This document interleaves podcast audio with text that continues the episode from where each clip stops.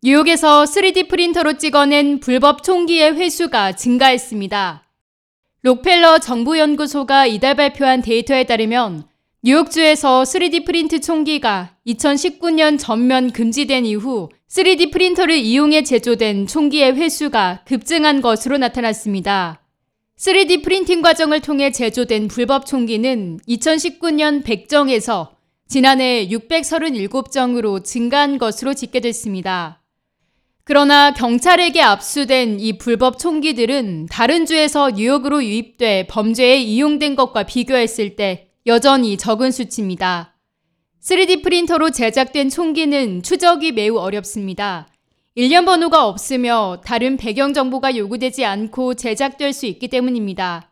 지난 7월 아베 신조 전 일본 총리가 참의원 선거 유세 연설 도중 총격을 받고 사망하면서 전 세계를 충격에 빠뜨렸는데요. 아베 전 총리를 총으로 쏜 범인 야마가미 데시아가 직접 총기를 제작한 것으로 알려지며 불법 총기 규제에 대한 목소리가 높아졌습니다. 특히 야마가미의 총기 부품 중 일부도 3D 프린터를 이용해 제조된 것이었습니다.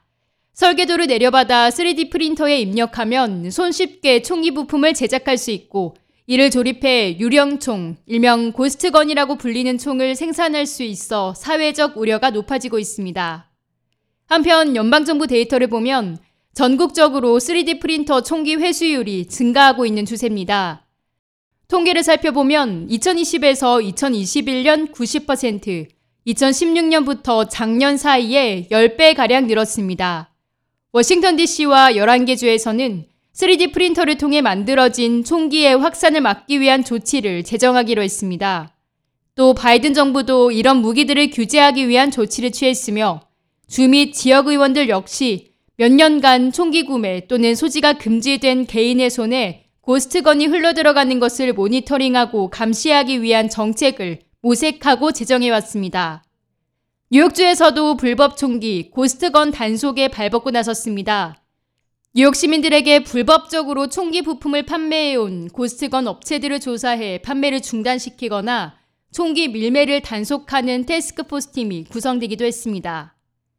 K-Radio 김유리입니다.